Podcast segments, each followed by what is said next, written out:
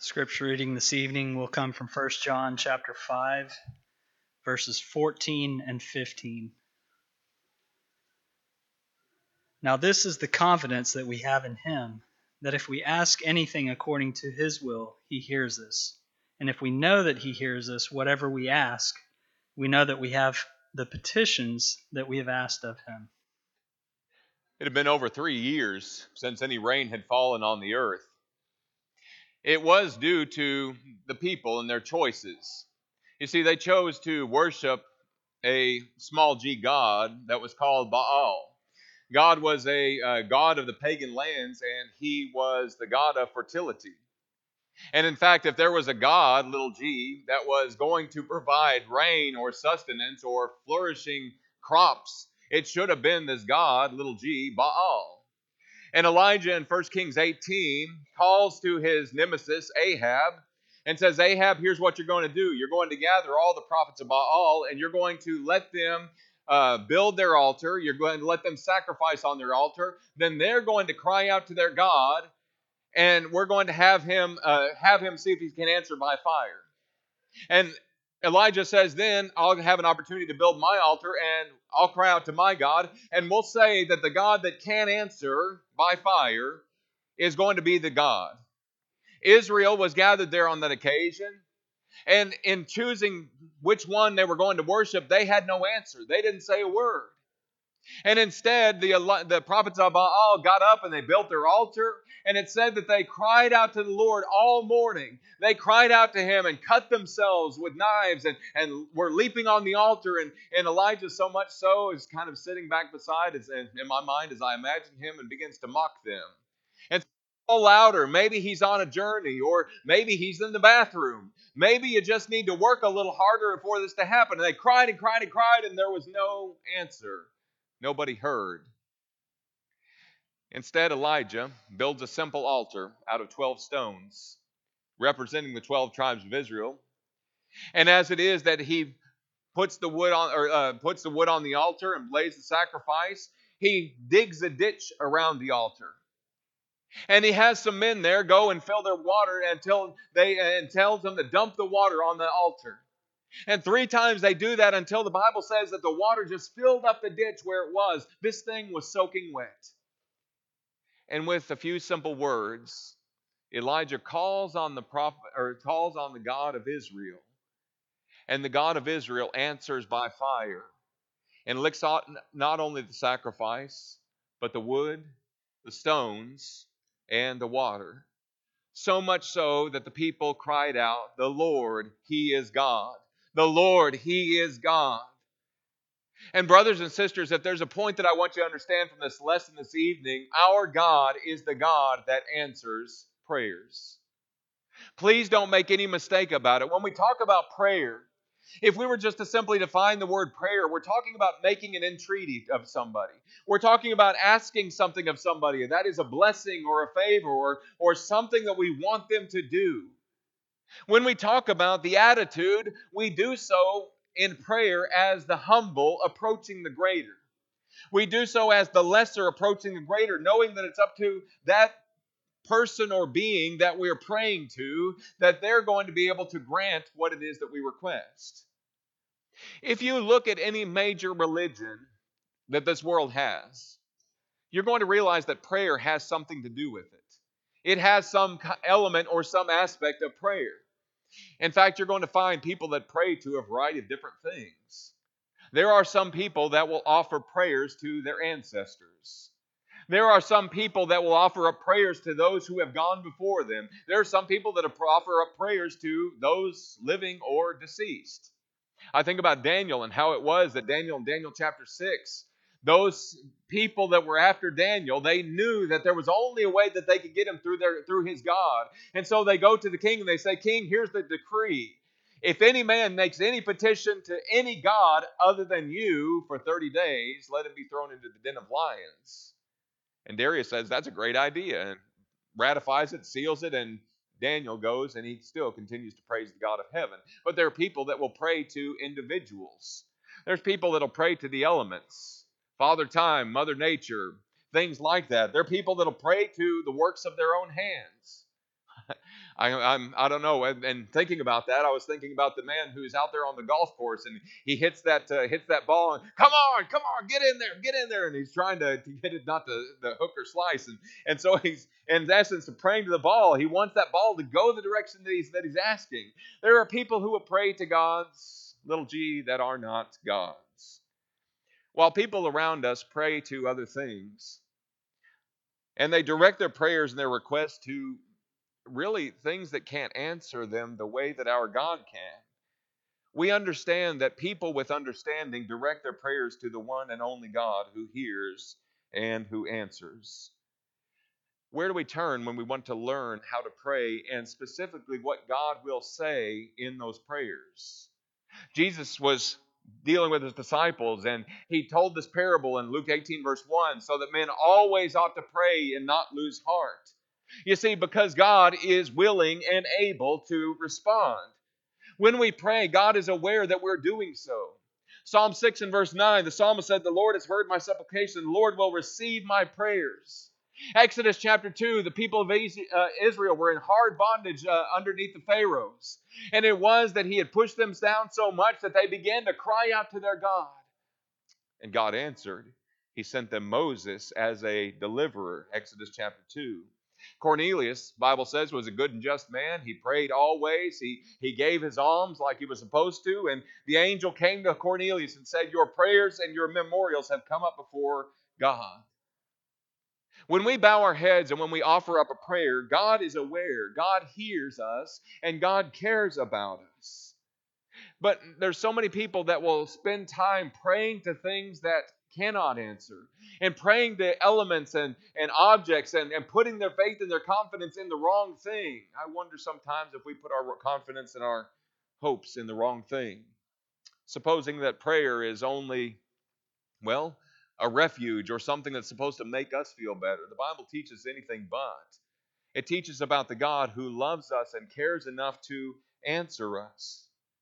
And so Jesus wants us to cultivate an active, uh, uh, an active prayer life. It's not one way communication. Our God is the God who hears and answers. It's the difficulty that we have in dealing with the answers that we receive. We're going to look at four of those this evening from Scripture and really get a better sense of the way that God answers or the answers that God gives us. And to really consider these things about who we are and about well, what we're praying for. Our goal is to look inward and to think about ourselves, but then think about our relationship, about the things we're asking, the people we are, and the character we're cultivating, the people we're following from day to day, and then evaluating God and His answers in our prayers. Here's the first answer God may give us in our prayers. Number one, it may be an answer of rejection. It may be an answer of rejection. This is not a high note to begin on, so to speak. But the truth is, is that when we look at our prayer life and when we look at the prayers that people offer, and certainly offer to the God of heaven, the one who hears and answers, the one who has the ability to hear and answer, it may be outright rejection. I will not accept your request. I'm mindful of 1 Peter chapter 3 and verse 12. There he's quoting from Psalm 34. And Peter, in concluding this, this, this section that he's quoting from the Old Testament, listen what Peter says. He says, The eye of the Lord is on the righteous, and his ears are open to their prayers. But the face of the Lord is against those who do evil. And we can read in there, parenthetically, and his ears are closed to their prayers, if we're going to finish out the couplet. And that's certainly aligned with Isaiah 59 1 and 2. Behold, the Lord's hand is not so short that he cannot save, nor his ear so heavy that he cannot hear. What's the problem then, Isaiah? He's speaking about God's people. He's saying, But listen, your sins, your iniquities have hidden his face from you. His, your sins have closed his ears so that he will not hear. Sometimes people are pursuing a conversation with God and they get it backwards because they think that God should be open to hearing them no matter what it is, no matter what lifestyle it is that they're living in. John, in the book of John, chapter 9, is talking about that blind man that was made, that, that could see, the man who was born blind. And Jesus made this man see, and now it is that he finds himself on the hot seat, as it were, standing before the leaders of the Jews. And as they cross examine this man, they know that they're just trying to trap Jesus or trap this man into condemning Jesus. And one of the things they said, we know this man is a sinner. And he says, well, if this guy was a sinner, he couldn't do the things that that uh, this man could do. And in fact, we know that God does not hear sinners. He's not stating some deep theological position. It's simply a matter of belief and understanding that God is not going to have his ear open to those who are continuing in a lifestyle of sin. He's going to reject the request. To, refu- to reject, to refuse of a proposal or an idea or entreaty. If you're not disposed to listen to God, you can't expect that He's going to be disposed to listen to you. When you have a person who's turned away his hearing from God's will, God says He's not going to accept or not going to listen. And when you have silence that's an answer, I don't much care to answer a person personally when they have no desire to listen to me. Why would we expect God to be any different? First answer that God may give is an answer of rejection. The second answer is maybe an answer of refusal. An answer of refusal. I hear what you're saying. I acknowledge your request, but I'm going to say no. Some people think of prayer kind of like a magic trick. That is, that if I just say the right words, if I do the right things in this prayer, then automatically there's going to be poof, something that I've asked for right here in front of me. And so it is, you have somebody that gets discouraged when they say, God, I want a new car. I need a new car. I need a new car. I need a new car. I need a new car. And when we pray, sometimes we get the idea that God's going to just appear like a genie and poof, he's got exactly what it is that we think that we need. Think about this with regard to your children. Those of you that have children, I know that we were all children once, but you remember going to your parents and asking for something? Dad, can we have ice cream for supper? If it's me, I'm saying that what else do we have in the house? Okay, we don't have anything but ice cream. Sure, why not? Go right ahead. But you know that there are detrimental things to a child asking for. Some of those things just are self self gratification. There are sometimes things that our kids ask us for that are not good for them. And do we say no just because we don't love them? The answer is no, because we know what's best for them. We want to look down the eyes of wisdom and say that this is not good for you in the long run. This is not going to be something that's going to make you a better person. This is not somebody that's going to refine your character. And so it is that when we have a, a refusal from God, we shouldn't be discouraged. One man said this when we pray, it's not us giving God orders, it's letting Him give us orders. What about Jesus? Out of all the people that ever lived, don't you think that Jesus had the right to have his Father's ear and have the Father always say yes to everything that Jesus would ask? And yet, at the same time, when we see Jesus in the garden, a stone's throw from his disciples who were sleeping like babies, and Jesus is there on his knees praying, and the sweat's dropping down like great droplets of blood. And Jesus saying, My Father, if it's possible, let this cup pass from me. Nevertheless, not what I want, but what you want. Didn't the Father say no on that occasion? Didn't our Savior and our Lord ultimately go to the cross, even though his flesh was absolutely not wanting to do that? God said no to Jesus. I think about 2 Corinthians chapter 12 and how it was that Paul, the apostle, it's uh, Paul uh, talks about this man that was received up into the third heaven, and and he uh, then comes back and talks about himself and how it was that he might be tempted to be exalted above measure. He says, "A thorn in the flesh was given to me, a messenger of Satan to buffet me, that is to hit me again and again and again." And Paul prays three times to the Lord that he would take this away. You know what the Lord's answer was? My grace is sufficient. My strength is made perfect in weakness. And the Apostle Paul here, no, I hear your quest, but I'm denying that. I heard what you're asking for, but you're asking for the wrong thing. Folks, don't get the idea that this is God rejecting us because we're bad people. It's not that He's rejecting us, it's that God is only going to give us the best thing for us. And sometimes we don't necessarily know what that is. I like to think that I know on any given occasion what the best thing for me is, but the truth is, I really don't. Sometimes the answer no to be honest, is the best thing that we can receive. He's not going to deny us the things that are good for us. Jesus in the Sermon on the Mount, Matthew 11, again echoed in Luke 11, verse 11 through 13. If you then, being evil, know how to give good gifts to your children, how much more will your heavenly Father give good things to those who ask him? If he says, I refuse, my choice then, my direction then, is to continue to trust in his wisdom and his power. Answer number three when we talk about God answering our prayers, is the answer of reward. I hear what you're saying. I understand your request, and I agree. I'm going to give that to you. We all like to be told yes, don't we? When it is that we request something, when we ask for something, I like to hear, I hear you, and I agree. And it's so faith affirming whenever it is that you pray and pray and pray for something to happen and some person to maybe understand the truth of the gospel, and then you see that person continue to progress until the point where they're ready to say, Yes, I want to be baptized for the forgiveness of my sins. Whenever it is that you've been praying for the health of a person, when you've been praying about the spiritual health of a person, and it is that this person now comes back and, and, and you're so glad about that. It is faith affirming when you realize God has affirmatively answered your prayers about something. He's rewarded. 1 John chapter 5, verses 14 through 15. This is the uh, passage Kenny read for us just a moment ago. Brothers and sisters, if there's one passage that can really encourage you and me to cultivate a great prayer life, this is the one. This is the confidence that we have.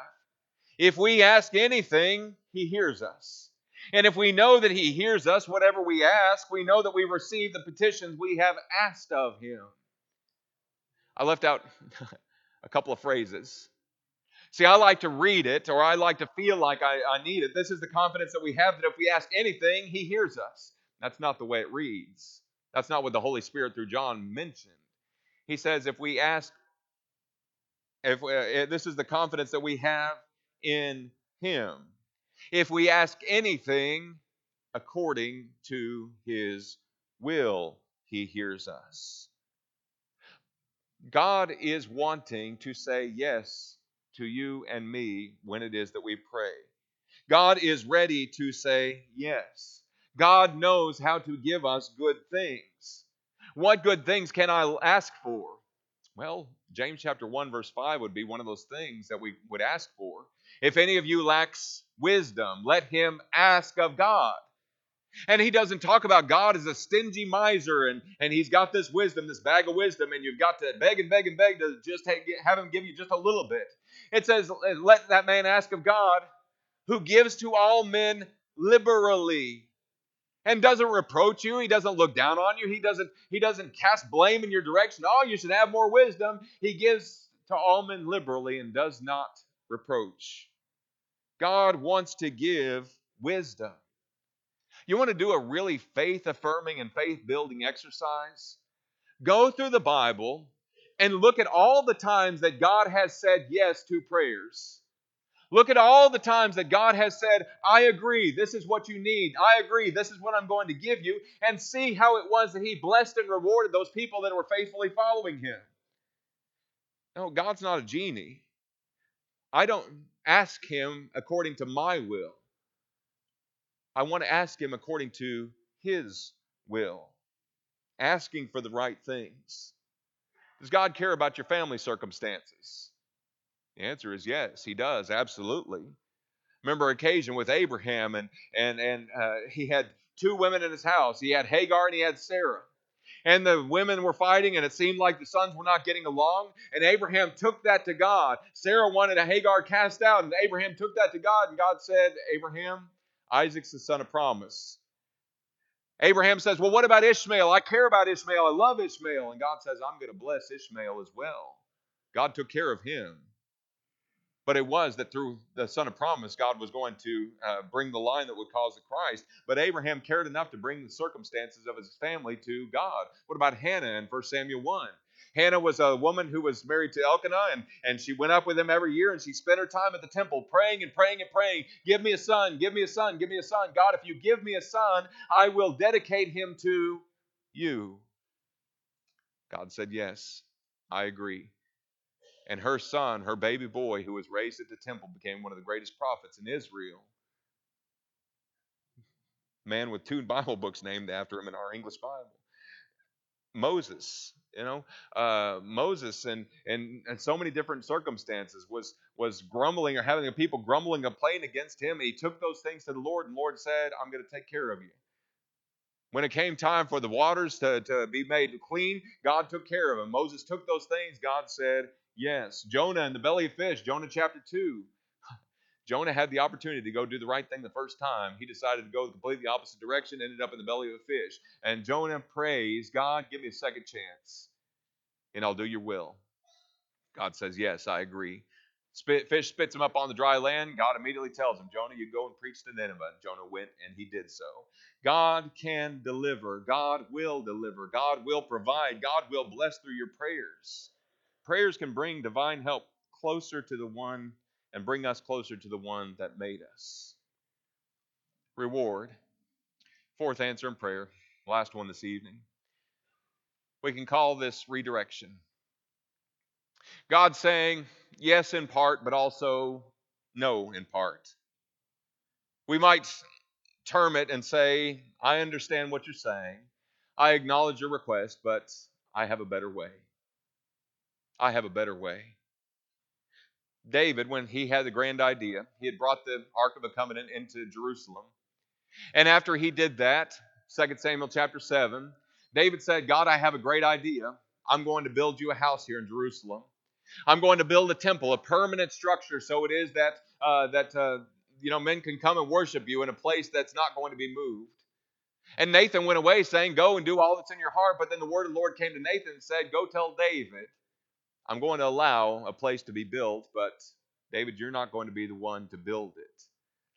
That pleasure, that privilege is going to be reserved for your son Solomon." that verse that we mentioned a moment ago from 1 Kings 18, after Elijah won that victory over the prophets of Baal, it was that, Abra, uh, that uh, uh, Ahab ran back and told his wife Jezebel. Jezebel threatened uh, uh, Elijah's life, and Elijah fled out into the wilderness, discouraged, hungry, destitute, all the other D words I could think of, uh, discouraged and, and really depressed.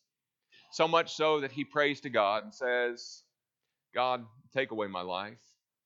I'm no better than my fathers. The people haven't listened to me. There's nobody left. I'm the only one that's left. God knew what Elijah needed on that occasion. God knew more than anything else Elijah needed to rest, and Elijah needed to eat, and Elijah needed to be refreshed. And God, instead of taking his life on that occasion, said, Elijah, you still have work to do. I want you to go and I want you to anoint the next king of Israel. I've got a better way. I'm going to take you up in heaven by a whirlwind, sending a fiery chariot. There's a better way that God has. God knew what He needed, and God knows what we need. God can take away our pain, brothers and sisters. But God God is not necessarily interested in our comfort as much as he is in our character. The psalmist said in Psalm 119, verse 71, It's good that I've been afflicted, that I may learn your statutes. You see, sometimes the pain and the offering and the, the prayer of bringing out the pain and taking away the pain, and uh, Lord, I've been dealing with this debilitating illness or this debilitating thing so long, when what it really means is that we just need to think about how that pain can help refine our character and how it is that God is more interested in us being people that please Him, even in our suffering, rather than just being comfortable. I hear, I understand, but God says, I also understand what you need. God wants to say yes, but He also wants to give us what's best. There's four practical things to do this evening about our prayer life, and the lesson's yours. Number one, pray always. Pray always. We mentioned Luke 18, verse 1. Men ought to always pray and never lose heart. 1 Thessalonians 5, 17. Pray without ceasing. Us taking the big things, the small things, the things in between to God and letting them know, God, these are the things that concern me. God, these are the requests that I want to make. God, I trust you and I love you. Not my will, but yours be done. Pray always. Cultivate a reliance upon God, such as I will not make a decision without his counsel, without his direction, without him knowing that I'm committing this decision to Him. Pray always. Number two, let your prayer life look also closely at yourself. There is a matter of introspection when we go and approach God. The psalmist, at the conclusion of the wonders that he saw, and how it was that he couldn't go anywhere without God being there in Psalm 139. He concludes the psalm with a prayer. And he talks about God examining him, looking closely at him. Search me, O God, and know my heart. Try me and know my anxieties. See if there's any false way in me and lead me in the way everlasting. That's a great prayer for any one of us to pray. God, I want to look at a good, take a good hard look at myself and how it is that I relate to you when it comes to my speech, and how it is that I relate to you when it comes to my behavior. Lord, I want to take a good hard look. I want you to examine me with your word, and I want you to see if there's anything that's false within me, anything that's going to cause me to go off path or, or go off the reservation, as it were. God, I want to follow you for all my life. Take a good hard look at yourself as it is that you approach God, because there's no better time to do it than when you're bowed down in your bedroom when you're bowed down over a meal, when you're bowed down privately praying to God and asking Him for the things that you need.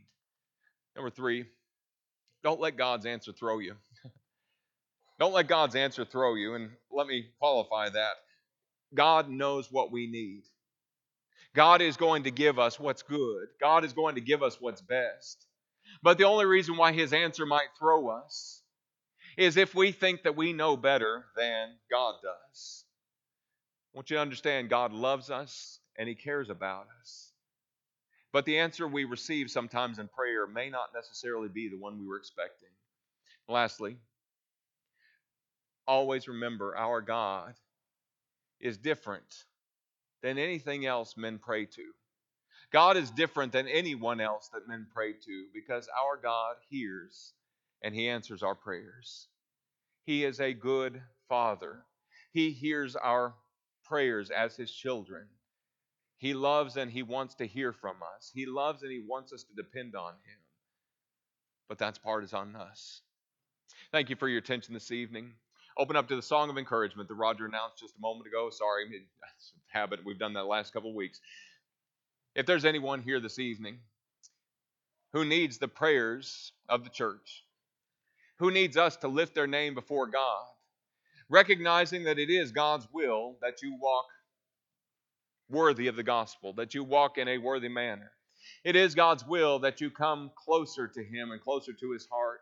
It is God's will that you forsake the sins that so easily beset us and the stumbling blocks, the things that are put in our way. It is God's will that we trust in Him and that we lean on one another. If we can provide for that for you this evening as a member of the church, as a member of Christ's body, we would love to do that. Maybe there's somebody here this evening that's ready to obey the gospel. If you'd like to know more information about that, we can help you with that as well. Whatever it is you need, won't you make it known as we stand and sing our invitation song?